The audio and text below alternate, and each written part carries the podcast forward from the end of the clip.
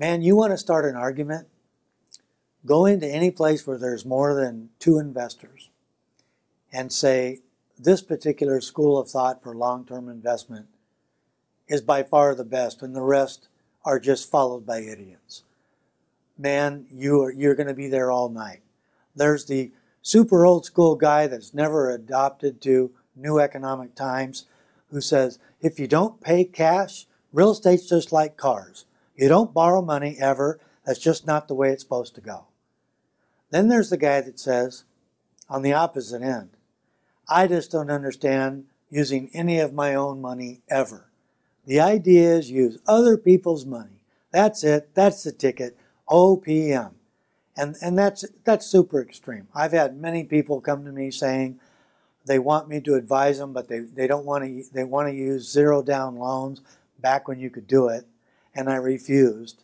And literally without exception, every single person came back to me within one to three years later so I could uh, dig out my magic wand, which I've never owned, to fix the problems that came. Zero down doesn't work unless it means you're not using any of your money. You are putting down payment, but it's other people's money. That I get.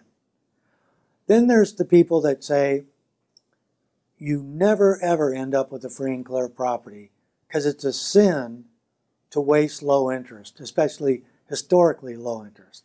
They get upset at the very idea of having the equity in your property versus in the bank. Okay, I get that.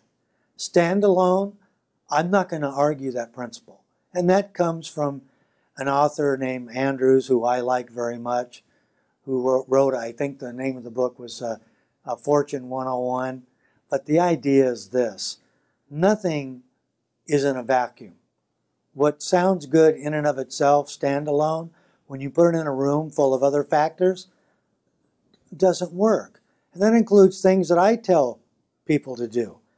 If you subtract the factors that it took for me to get to that decision and to give that advice, I maybe wouldn't have said it. So, what you have to understand is a school of thought for investment, if you, if you are from my school of thought, is long term, if you have the capital, if you have the ability to save, and you're going to have a 20 to 40 year timeline, you're buying investment real estate. You're generally putting reasonable down payment. Now, I'm not going to talk about leverage here today, but leverage in this sense is the traditional cultural definition of down payment, which is, by the way, not, read my lips, N O T, not the real definition of leverage. But today, we'll use down payment amount at 20 to 30% down when you buy a property, you're not at the extreme of zero down versus uh, buying for all cash.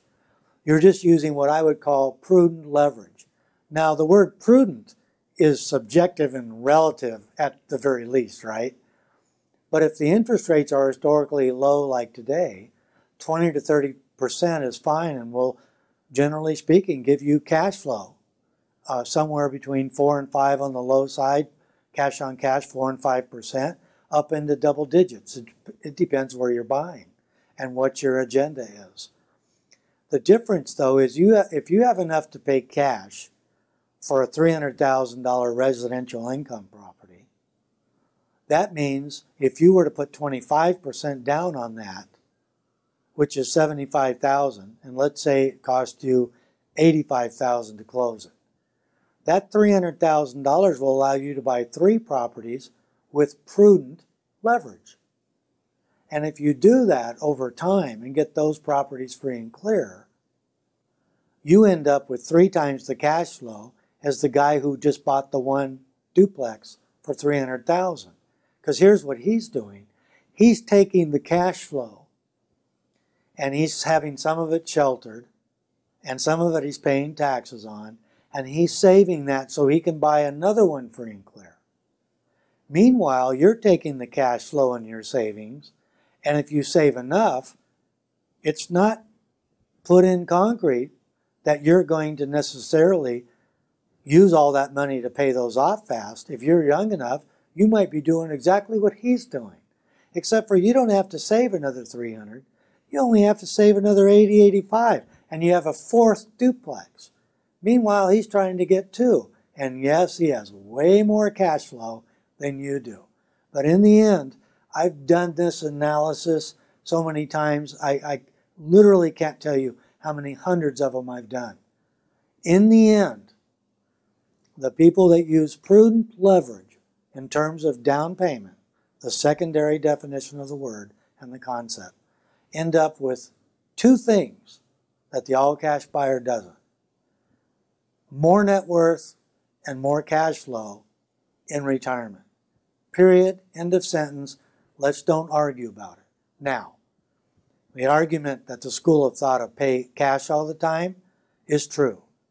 They're safer. If it hits the fan, and it is going to hit the fan, who's safer? The guy with no debt or the guy that started out with a, a 70 to, to a 60 to 75% loan? Well, if you have debt of any amount, you're not as safe as the guy that has no debt. Duh. Captain Obvious lives. But if you know this going in, and you say, look, even if my net operating income is cut because of bad economic times, that just means I don't have cash flow. I didn't invest for cash flow now. I'm making more money than I can spend. That's why I have investment capital. On the other end, if it goes down, I now have a, maybe a break even. I might even have for a while a negative cash flow. Oh no! I get it. My point is this all investment is risk. Anybody that tells you different is either not too bright or they think you're not too bright. It's all about risk. To the degree that you have debt, you have more risk than the guy that has less debt. The guy that has no debt has tremendously less risk on and and and cash to lose as far as a bad problem in the economy and the rental market than the guy that owes 100% of what he paid. It's just schools of thought. And the concept is that in the long run, the people that kind of take that middle road, that use leverage and the concept of leverage prudently, that don't get loans that are low interest rate, amortized for 30 or 40 years, but due in three or five.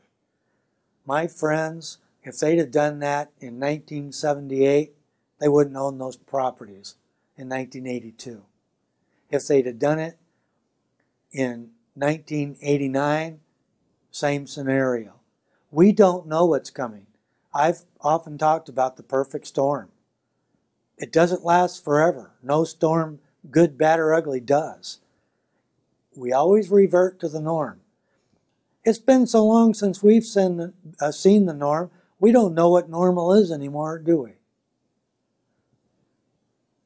Be middle of the road. Be boring.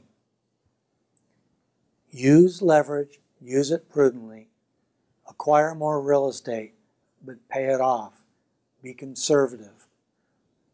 Get yourself free and clear. Most people think that's a risk worth taking. If you don't think it's a risk worth taking, it's just another school of thought, and it's as good as any other school.